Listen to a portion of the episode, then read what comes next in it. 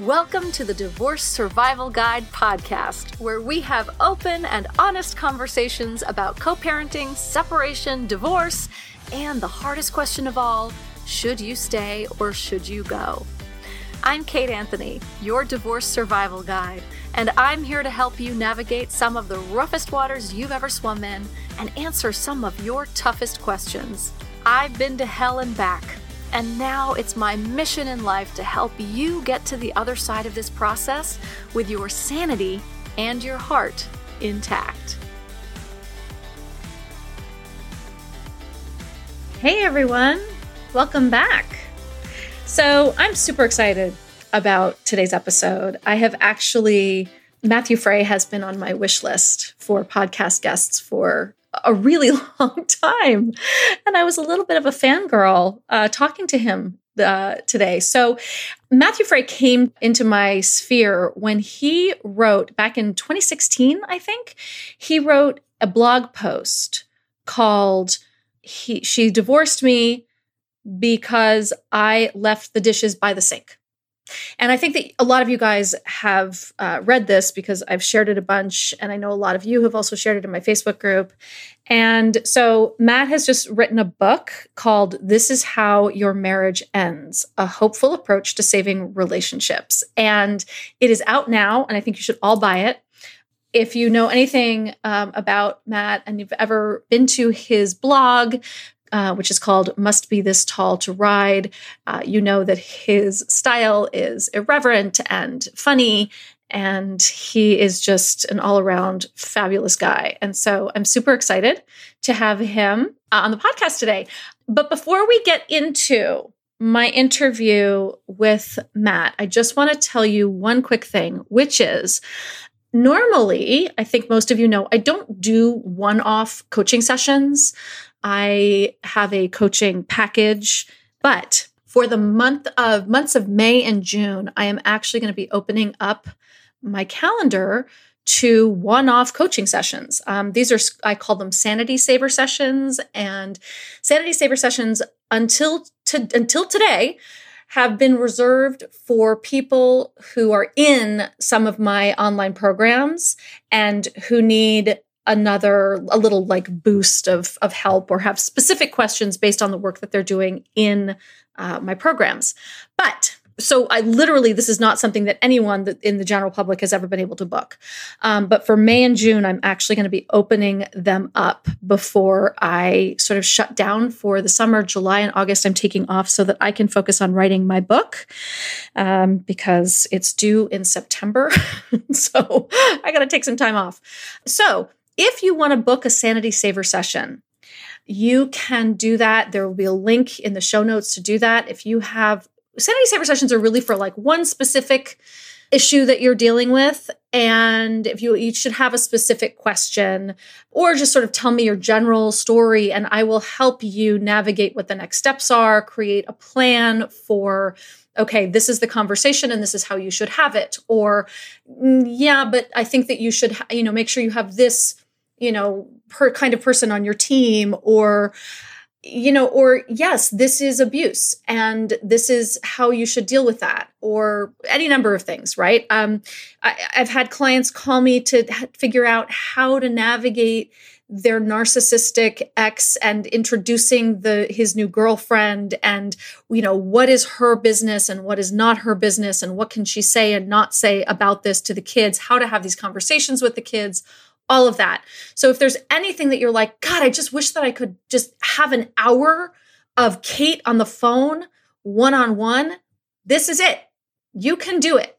You can do this now. So Sanity Saver sessions are uh, available now in the show notes on my website. Um, I think if you go to my private coaching page, you will be able to find a link to book uh, a Sanity Saver session.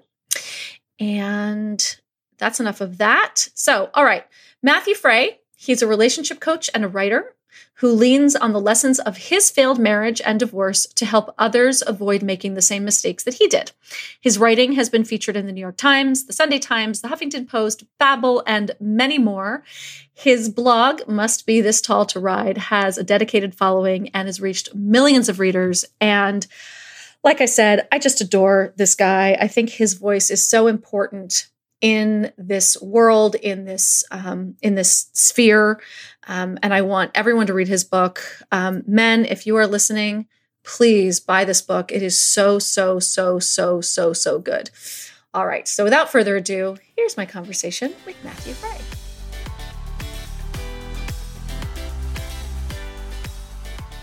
Matt, thank you so so much for being here. I'm I'm like, you know, I'm having a little fangirl moment with you because I have loved your work for so many years. So I am so excited to have you on. Thank you That's for being here.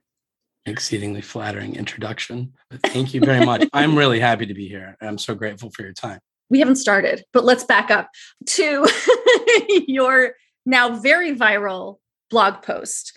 That's where this started, right? the title of the blog post was she divorced me because i put the dishes near the sink. What was it? Is that what what's it called? It's she divorced me because i left dishes by the sink. For people who have not read this which i don't know how you follow me and have not read this but for people who have not what was the sort of main theme and assertion that you or the the thesis of this blog post? Um, the way that i think about it today I, I think it's even more refined than the way that i wrote it. I think that I see it more clearly today than in January 2016 when I wrote it. Uh, the what I say now is it's an article that I think invites conversation about what is allowed to matter to somebody else. I think in relationships there's a huge discrepancy between the d- different people's sort of values and or preferences and the things that affect them. And so, you know, it's my belief today that we accidentally hurt people, that we don't like do a bunch of awful things. I don't think there's any mystery why people who do awful things get left and don't have successful relationships. But I do think there's a lot of confusion and a lot of hurt feelings around the idea of I'm a good person and I genuinely loved them and they left anyway. And it always seemed like they were sort of like unfairly accusing me of hurting them or criticizing or whatever. And I just think the dish by the sink conversation serves somewhat metaphorically in my life. I mean, I did literally do this one drinking glass by the sink, but I assure you, the conversation around dishes was not uh, one of the primary pain points in the relationship. And I love reading people in social media and, and, and like internet comments saying, "Oh, there had to be more going on." And it's like I'm really impressed with their detective skills to infer that. really clever of them. Yeah, I hope so. Right. Because so my poor ex-wife gets so much shit from like a bunch of people that like, oh my God, that petty, like, like oh, wow. you're better off without her. I get that feedback a lot. Like wow. not most of the time, but enough over the years where I'm like, my God, I end up defending her so much in the comments just because I have to. I like her. Right. I, she's my son's mother. Like we right, talk sure. multiple times a day. Multiple I mean, times. that's day, not exactly. true. Multiple times every other day. Right. When we're doing yeah. like sending them back and forth, so to speak um, yeah, I don't like strangers like giving a shit on the internet, especially when they don't know what they're talking about. So she wasn't some freak who freaked out about a dish, right? It was like a piece of evidence that I was always going to choose what I want and what I thought and what I felt over what she wanted and what she thought and what she felt. That thematically is the condition that ends so many relationships. And right. the dish is a piece of evidence that I'm always going to win over her. And so she gets stuck either having to subject herself to my bullshit for the rest of her life or she has to mm-hmm. leave. That's the position they put her in. And that's the position so many romantic partners, in the most accurate way possible, I think women and, and, and heterosexual relationships find themselves in this situation. It's not always women, but it sure is the vast majority of the time. And I just yes. think to be intellectually honest, we have to own that. Well, okay, so let's talk about that. So you have a chapter in your book called Marriage and the Man Card, right? And to me, it's a chapter kind of about male identity like what is it to be a man right? And um and i think it and i think it this does tie into why this is a cis hetero relationship issue right? You and i are very similar in that we are you know very very cognizant of you know there are tons of other relationship structures and dynamics and there is something specific about this cis hetero relationship dynamic can you sort of talk a little bit about what that is and how this how the, how male identity kind of plays into that? Yeah, but I'd like to talk to make it granular about me because they don't like to sound like I think I'm some like sociology experts. I'm really not. Okay. I'm really not. But I okay. trust people to extrapolate because people mm-hmm. are smart. I grew up in a little town of 20,000 people and rural Ohio. And it wasn't, we were surrounded by rural. I don't know. It, it was a little town, it was a little mm-hmm. city, right? Okay. I, I think that everybody from a major city would call it rural, certainly. It was an environment in which boys played football and wore blue instead of pink, and where you made homophobic slurs routinely as like an insult to other people or or the um the the the, the idea of like doing things like a girl being a bad thing right i mean you've heard mm-hmm. that before absolutely like, you know yeah you're playing like a girl or you're acting like a girl. And that was so just all the time in my world. I didn't even know it was bad to do that. I didn't i didn't have any i didn't harbor any will ill will toward anybody. Yeah. Not not people of different skin color not gay people not women. And yet, yet, because I'm a product of that environment and I don't want to blame other people for my bullshit, but I, I didn't know how to notice how a failure to accommodate like other people's experiences and to really understand what like the lived experience of a woman might be in a similar situation that mine. For example, walking through a dimly lit parking garage can be a radically different experience for a single woman by herself versus a single, I don't mean relationship wise, just solo, yeah, like right, walking yeah, alone. Right, yeah. And, and, and I think everybody listening gets that, right? Getting pulled over by a poli- police officer for going 10 over, it can be a radically different experience for me than an African American teenager, for example, or at least mm-hmm. that's not true. I don't mean to say that. I mean, their fear factor could be radically different than mm-hmm. mine because I'm not worried about it at all. Right. I'm fine. I just hold my I know I would put my hands on the steering wheel and I know everything's going to be fine. And not everybody has that luxury. Mm-hmm. And anyway, I, I, had such a blindness to how people that weren't like me experience different things in this world different. And, and, and that that trickled down, that snowballed to conversations around a dish by the sink. And so if like my wife doesn't like the dish by the sink, or she doesn't like the the the pair of jeans that I throw on this piece of furniture in our bedroom, just because it's like they weren't dirty enough. And so I just they weren't right. I didn't want to like put them back in the closet on like on the hanger. So like, can I just put them? She just like was really frustrated about it. And she'd ask me, frankly, politely, and she'd offer me like a really simple solution. And she couldn't trust me to do it. She'd still walk up there sometimes, and I'd do it sometimes, but sometimes I wouldn't.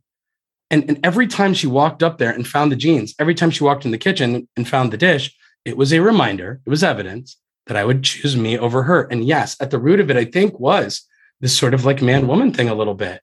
I'll let you talk. I don't know. No, you do I, know. But I, I think there might have been this sort of inherent disrespect. And I thought it was bullshit that you could feel hurt because right. of a dish or because of a pair of jeans. And I associated that with weakness. And I think maybe on some subconscious level with femininity, which isn't okay. Which isn't okay. I'm embarrassed saying that out loud, but I'm I, I, that may well, very well have been a factor. Sure. Well, and I think it's also, you know, like the other thing that you're that men I think are conditioned by is that if you if you acknowledge your wife's or girlfriend's or whatever request, then you're whipped. Right? So yeah. then you're then you're pussy you whipped. And so right? And so uh-huh. that's got to go that's got to be a piece of that. Yeah you're a simp. You're right. Right exactly. Yeah. Yeah. Yeah oh it's it's fascinating. Oh i've been called those things in comments oh um, wow. Um, and i just think the nuance is so lost on these guys i mean i just don't think that that's true at all and i also don't think and no. you go ahead and and reframe this anytime you think i'm not saying it correctly but i don't believe that in this heteronormative, you know, cis hetero relationship that our wives or girlfriends are trying to get us to be people who conform and do what they want. I, I don't think that at all. I don't think failing to do what our partners, quote unquote, want us to do all the time is the condition that ends relationships. I think that requests for help, requests to eliminate a pain point in a relationship is the thing that gets like rejected and even if their partners aren't trying to reject it, I think that most people's relationship partners truly want their partner to feel loved and to feel as if you can count on me when you need something to show Mhm. up for you.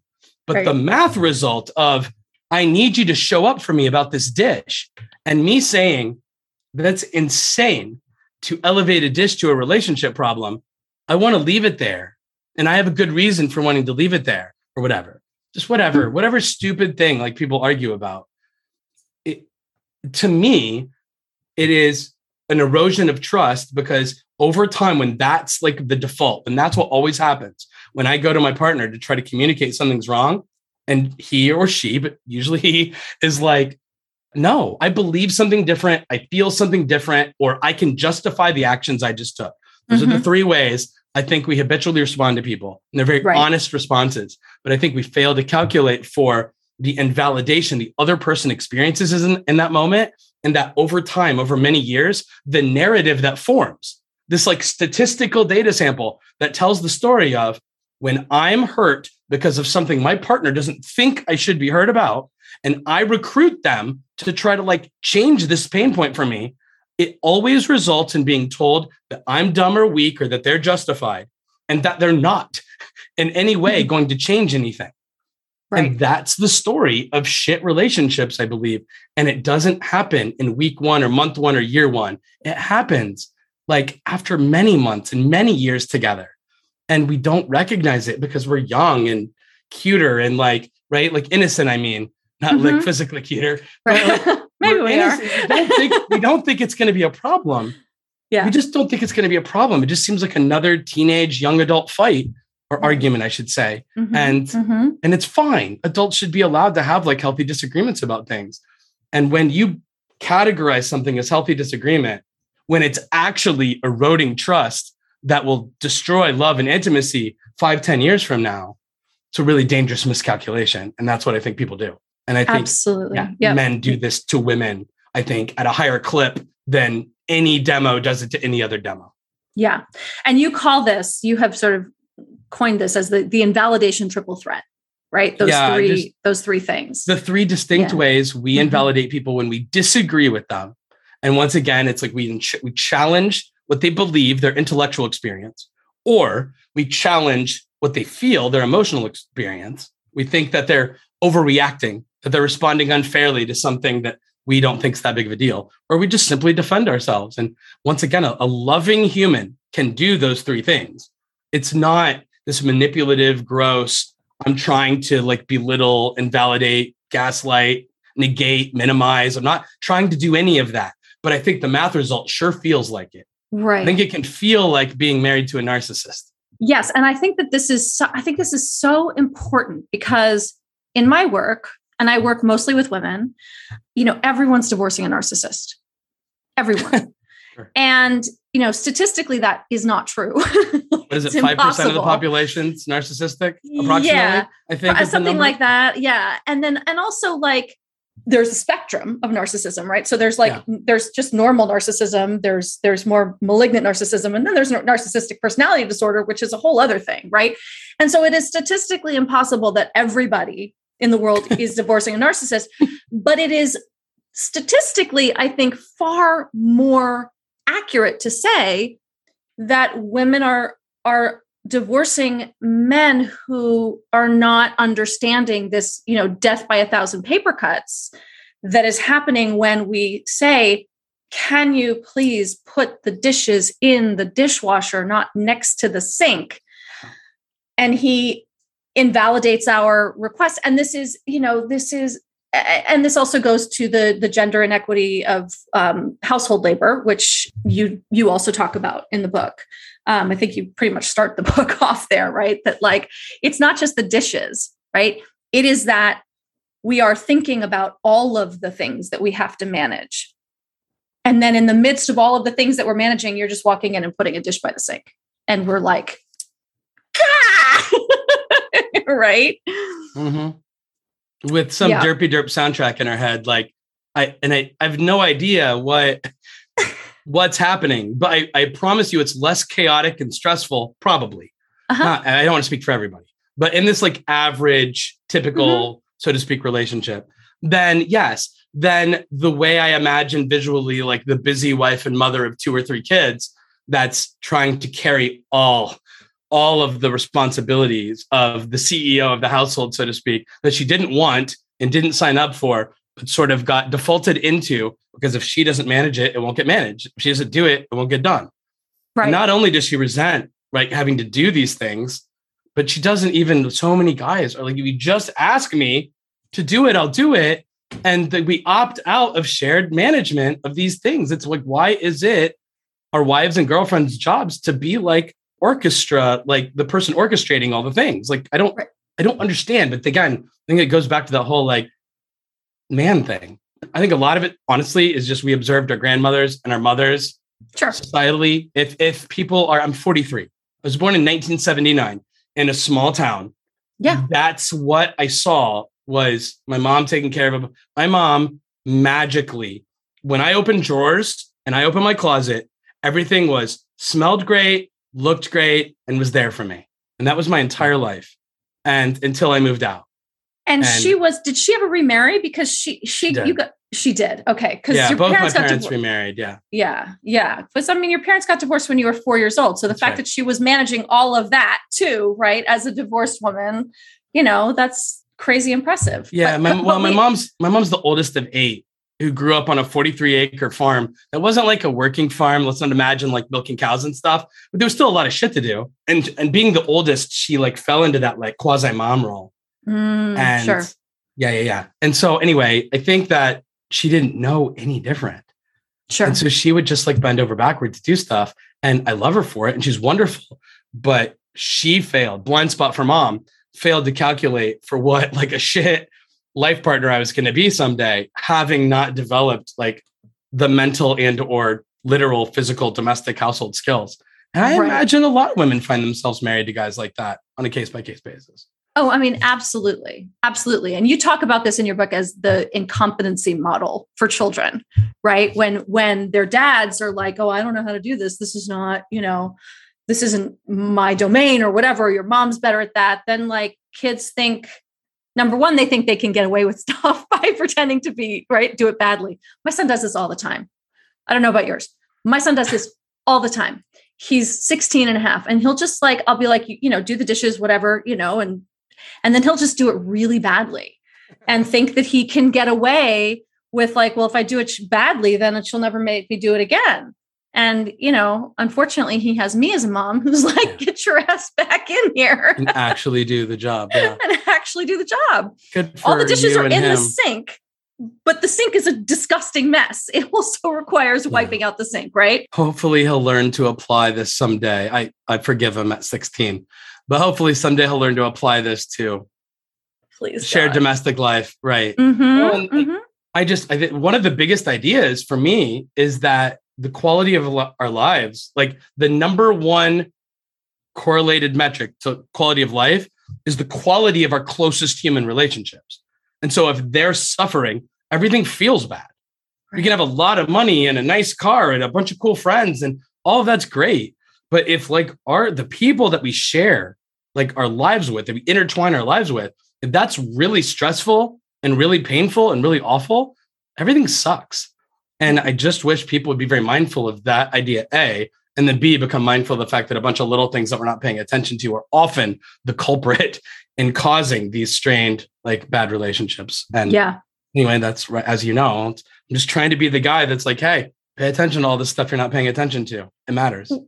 Well, and your voice is so important. And I mean, honestly, it really is because I think that there are not enough people talking to, there's a lot of men, I think, talking to men about dating and like how to be a better dude and like, you know, Mark and Brian Reeves and like all of the people, yeah, all of the, all the guys that we follow, right? They're, they're, they're doing wonderful jobs in like the man space. But I think this specific, and you know, maybe, maybe it's just me because I'm a divorce coach and I'm in the divorce world all the time, but I think that the voice about how do we stop this, like midstream, how do men show up as better partners? Because that's what we want, right? Yeah. And I love that you distinguish in the book, right, between they're good people can be bad spouses. Right. It's so it, important to me. Yes, yeah, it is. Men men show up so defensively.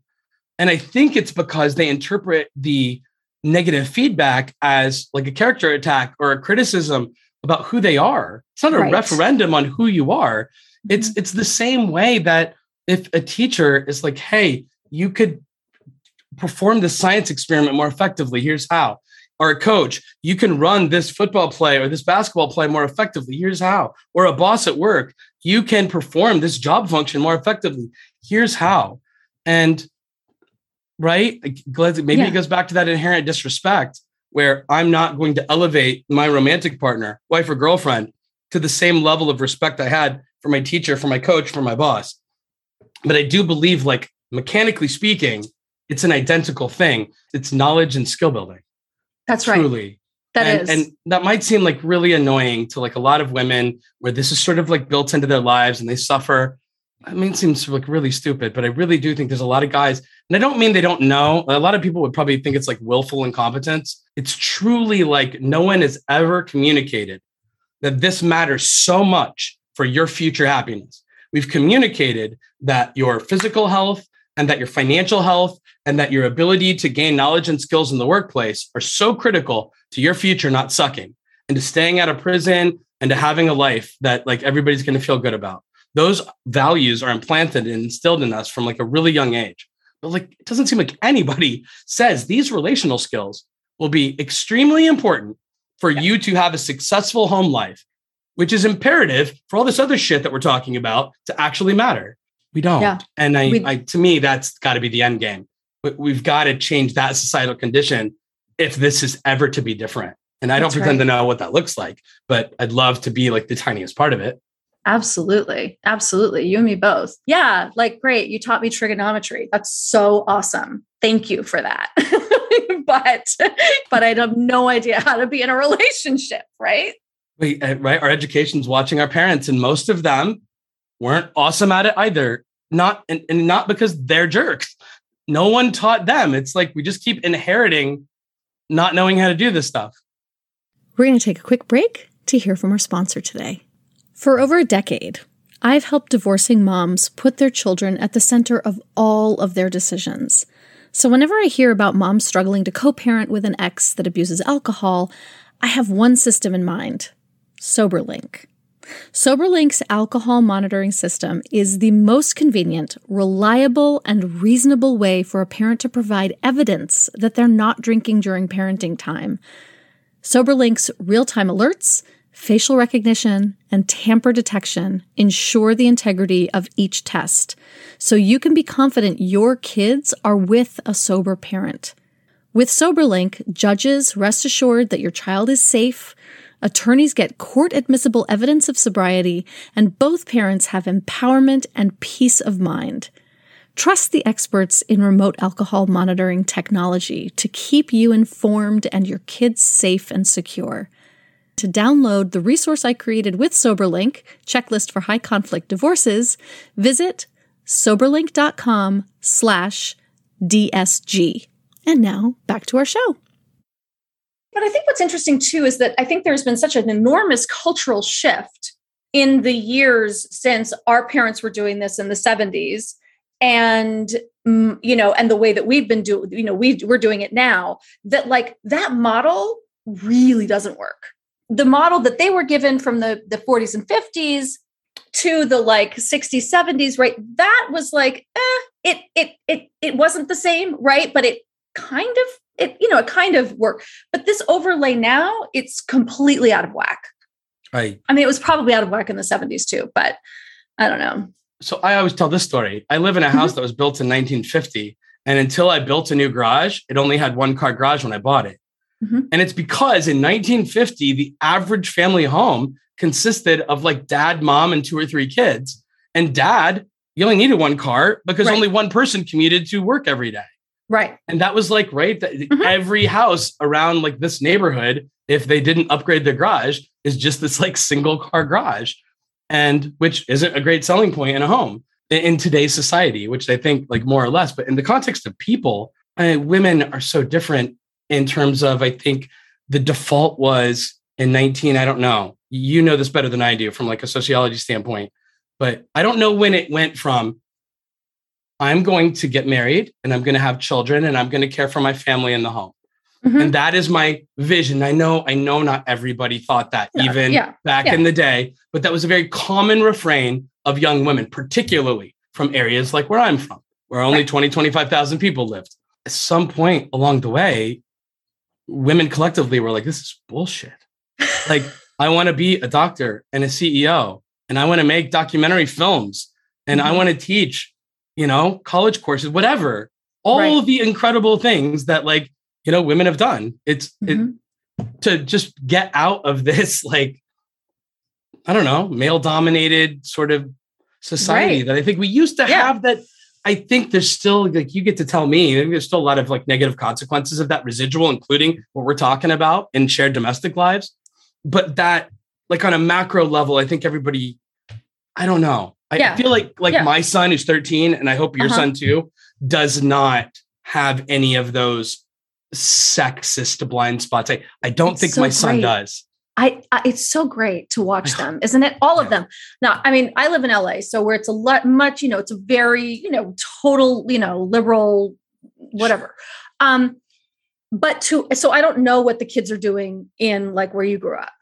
But I will say that like these kids, they're all gender fluid. They're all, you know, not all of them, but there's there's just so much acceptance and like it's not a big deal and we let people do this and then they come back to this and then they go th- like and it's all fluid and it's so cool it's Yeah. so cool to watch I love the one of my favorite things in life, g- given my work today, Mhm. is that person's different than me, but it doesn't make it wrong. that's right That's such a profound idea that, isn't it again, where I'm from, and there's a lot of places like where I'm from that hold on, that retain this notion that different is bad, that different is wrong. And it's really dangerous and it causes a lot of societal ills. And it definitely F's up our interpersonal relationships when we don't allow other humans to own like their lived experiences. And that is Right. my marriage in a nutshell. My marriage in a nutshell was my wife wasn't allowed to think what she th- thought or feel what she felt, and then feel loved and supported by me when she shared that with me if I disagreed with her. Is, I mm. think, at its core, the dynamic in the relationship that killed us. right And I just did it over time. And she kept just trying to be seen and heard. Like, hey, I'm an actual human that thinks and feels different shit than you. I wish, I don't know if there was like a magical way for her to like have a different vocabulary about it, if she might have been able to break through.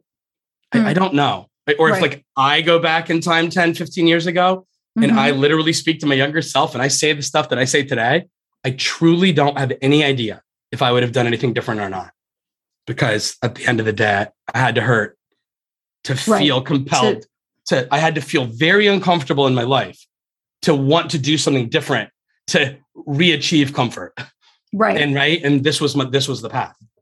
and it's so great right because you know your your sort of story right is that you you started this blog because of therapy because you reached out to like an online or telephone therapist right who was like i think you should write you should you should sort of get your feel because you were so angry you were so like bitter and pissed off about this and devastated and torn I was. apart and then you started writing this blog and it was through the writing that you actually were able to evolve this your experience and understanding It truly, I, I've I've heard people say. I, I there's a famous quote. I don't remember who said it. I don't know what I think until I write it down, and it's it's brilliant. And and I, that's not how I experience it, but I get it though because the process, the process forces a lot of like introspection, Mhm. and it was so great. And no, and then there's there's so much value in the feedback that the internet provides.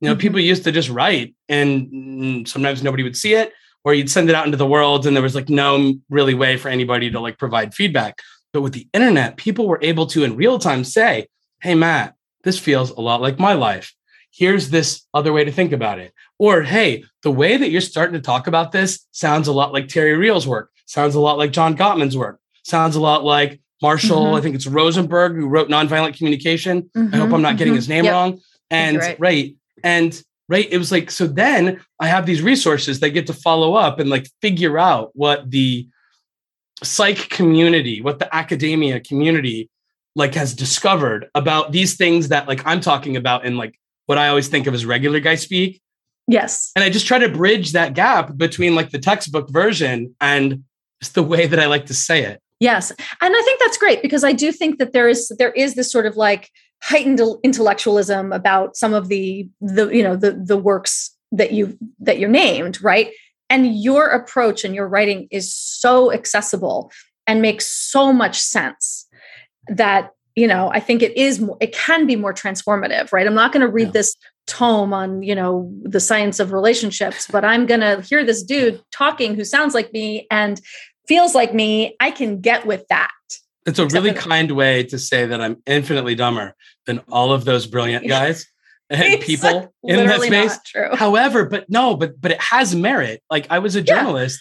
Yeah. i was a journalist and they say write for an eighth grade audience. Mm-hmm. and it has power and, and hemingway held up as one of the finest writers and it was like simplify simplify simplify and mm-hmm. like that's why. He didn't yeah. string together a bunch of like crazy pseudo intellectual flowery sentences. He just said it in the most efficient way possible. I definitely don't do that. I definitely like bloviate on some level. Brevity is not my strong suit. But i really do try i try to say it how we would say it if we were having whiskey together at a bar. Like and that that really does break through for a lot of people. I think particularly guys Yep. If we're going to yes. be stereotyping a little bit, like guys, quote unquote, like me. Yeah. And that doesn't mean we're the same dude at all because nobody is, but where they maybe grew up with the same beliefs I had, and then they find themselves having the same conflict patterns with their relationship partner. And then sometimes he or she will discover my work and say, wow, this is exactly like what we were experiencing. And this seems to be a more effective methodology for communicating it to him than forgive me for implying that my book's somehow superior to like I'm not Gottman or Real or any of these guys. it's not better. It's just different and sometimes different to useful because somebody will pay attention to different maybe if they won't pay mm-hmm. attention to the yeah, superior right. actually smart people stuff. I think you're right. And it's like also like the Gottman books, those books are like the ones that their wives like put on their nightstand and are like, you need to read this. And then they're like, you know, I'm not reading that. Fuck you. yeah, right. it's basically what I did. I just didn't say that. I didn't literally right. say it, but I yeah. behaviorally did it. Right. Did. Right. Because you didn't read it. So basically I what you're saying is you, fuck you. Mm-hmm. I didn't read the baby books. Yep. And I didn't read the relationship books. She only asked me, she only asked me a couple of times she asked me to read Five Love Languages.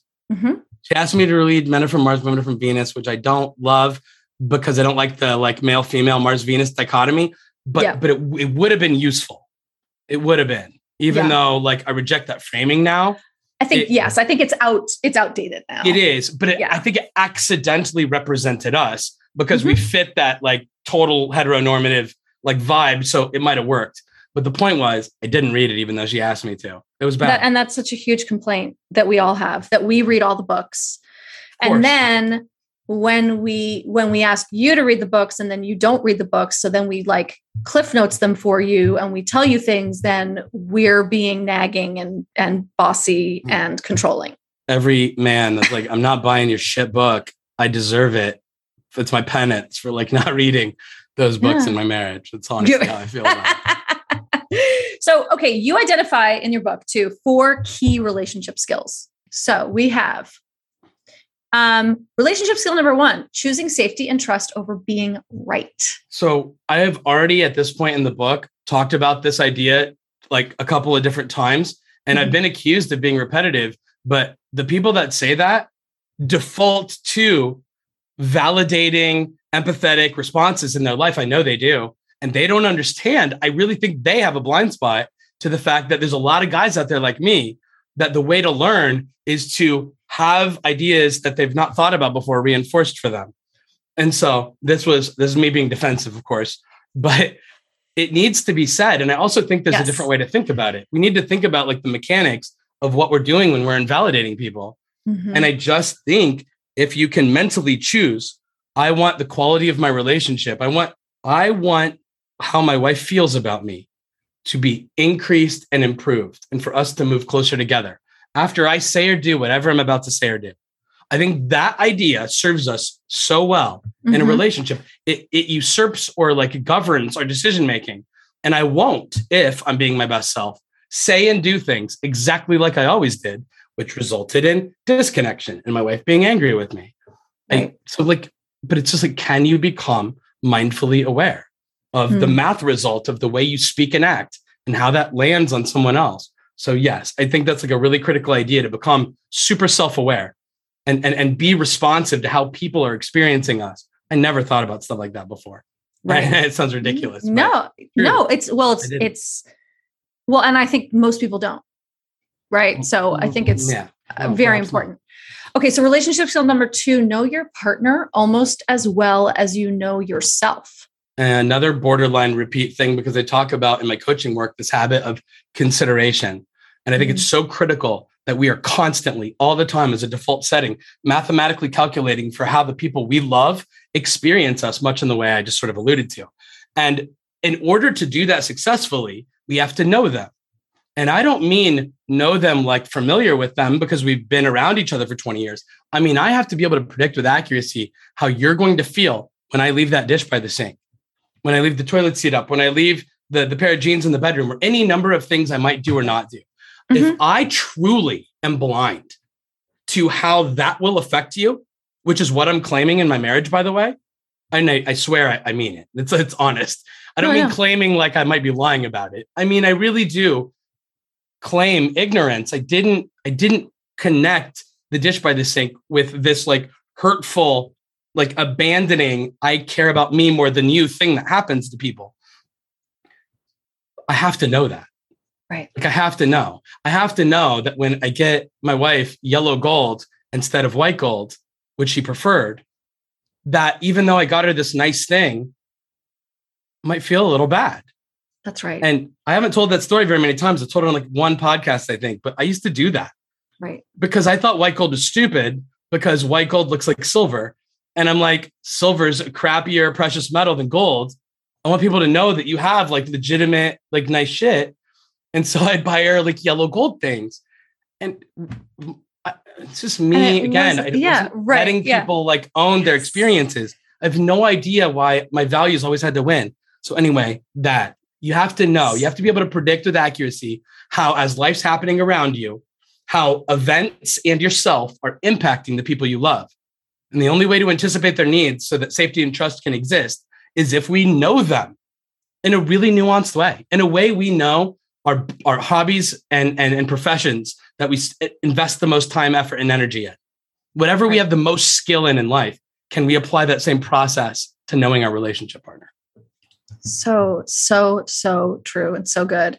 Okay, relationship skill number three differentiating between character flaws and habits. I, I would like wives, girlfriends, whoever, romantic partners to somebody's hurt and somebody's the person who did the thing that hurts. Mm-hmm. I want the person who's hurt mm-hmm. to think of the reason they're hurt, not as the intentional actions of an abuser unless unless it is in which case right. i really would like people to love themselves and try hard to in a healthy way escape that situation but but most of the time right it's like this like accidental wound right. as That's as right. i describe it in the book right um and then the person who did it i don't want them to think i'm a trash person i hurt my wife i guess i'm just a, a, a bad human being or even worse i'm going to get really defensive because i know i'm not a bad person and so I'm not going to allow like this feedback about my behavior. I'm not going to accept it because it sounds like I'm being attacked. I'm just going to defend myself and invalidate them.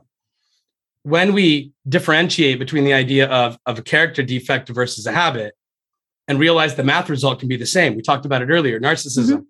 Mm-hmm. 5% mm-hmm. of people, ballpark, are narcissists. People that are with them will feel like they're dating a narcissist or married to a narcissist. Some huge other percentage of people will be dating or married to people that aren't narcissists. But the math result of the shit this guy does, people just like me will feel virtually identical to being married to or dating a narcissist. And that's what I want people to accept responsibility for. If we're going to claim to truly love our relationship partner, and I do claim, I assert strongly that I loved right. my relationship partner. Sure. That, but I did not accept responsibility for the quote unquote math results of my actions, of my behavior. And right. I was so busy defending my character that I didn't think about my habits, that I didn't think about my actions. I can't change my character. I'm just me. I mean, I think right. maybe and I'm a good person, right? You talk yeah. about how it's like you were like your your defense was like, I'm a good person. I'm not trying to hurt you. As, right. as opposed to, oh, you're hurting. It has nothing to do with me being a good person or not. It's something that I did that hurts you. It's the math result of this thing. Yeah. So how right. about I do a mm-hmm. different thing now? because I would never want you to be hurt because I, I want you to be able to trust me. I want you to know you can count on me. I want you to know that even though I don't try to hurt you on purpose, I'm still going to be a safe, trusting, supportive person when you're hurt by accident. I'm still going to accept responsibility for that. I want to know about it. Please tell me because I never want you to feel that because of something I'm doing or not doing. Like, and that's just this massive shift in like my mindset and my behavior from who I was 15 years ago in my marriage. Yeah. And because the, and again, the math result is like, if I'm saying to you, something you're doing is hurting me, and your response is, I'm, I'm a good person and I don't mean to be hurting you, so you shouldn't be hurt, then actually what I now feel is that you actually don't care about me, that I'm actually not important to you. I care Because- more about my feelings. Yeah. Yeah. Yeah. Uh, obviously. Huh. No, I mean, I think that's true. Yeah. Even though we like still sort of philosophically claim to like truly love the other person, it's it's a minefield. You can say that over and over and over again, but Yeah. if I don't feel it, doesn't matter. I strongly agree. So, okay, relationship skill number four arguing or criticizing effectively. How do we do that? Yeah. And so for me, it piggybacks on that very idea. If I recognize that somebody's like character isn't the thing, that it's a habit thing, I think I'm going to disassociate character from the conversation. Um, but but no, I'm, I'm Mm, just remembering. I'm remembering that chapter now. More specifically, there's like this like four step process that Daniel Dennett outlines as being an effective way to to like disagree with somebody and and he makes the case in his book that i can't like name off the top of my head it's like intuition pumps and other tools for thinking something like that where Yeah. he says in a disagreement with somebody else in a debate with somebody else the aim should not be to conquer but to arrive at truth can our goal when we're having a disagreement be for us to mutually arrive at truth together? I know that that's what i want today. I do not value winning especially if i'm like wrong afterward especially if i believe some like trash thing that's going to actually cause me more harm or keep me ignorant you know whatever. I, I absolutely want to be corrected if i'm mistaken about something. And i think i have the humility at age 30 uh, excuse me 43 today to show up effectively in a relationship.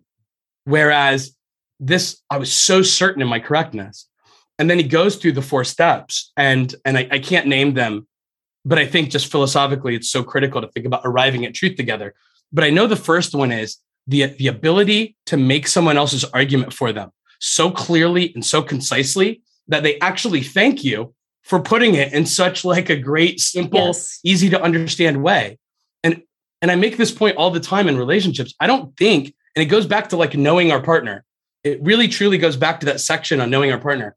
I don't think we can sit in front of like a marriage counselor most of the time the royal we and tell Mhm. the story of our marriage from our partner's perspective and say this is what she or he feels day in and day out. This is how they experience our marriage this is how they feel this is how this thing 10 years ago factors into it this is how my behavior today and my habits and my words roll downhill and affect them and then we say that out loud to this stranger and then the person agrees they're like holy shit they totally get me like that never happens we Never don't happens. That's right. know Mhm. how to effectively, accurately convey the experience of someone else in a way that they say, absolutely.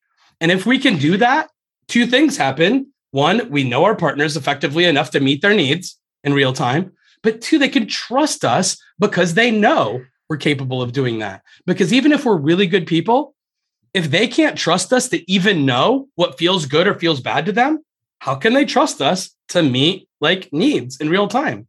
It doesn't matter how awesome someone's character is. If the math result of shit they do hurts you, you're gonna question your desire to be with them. And I think it makes a lot of sense to do that if you have Yeah. healthy sense of self-love and respect.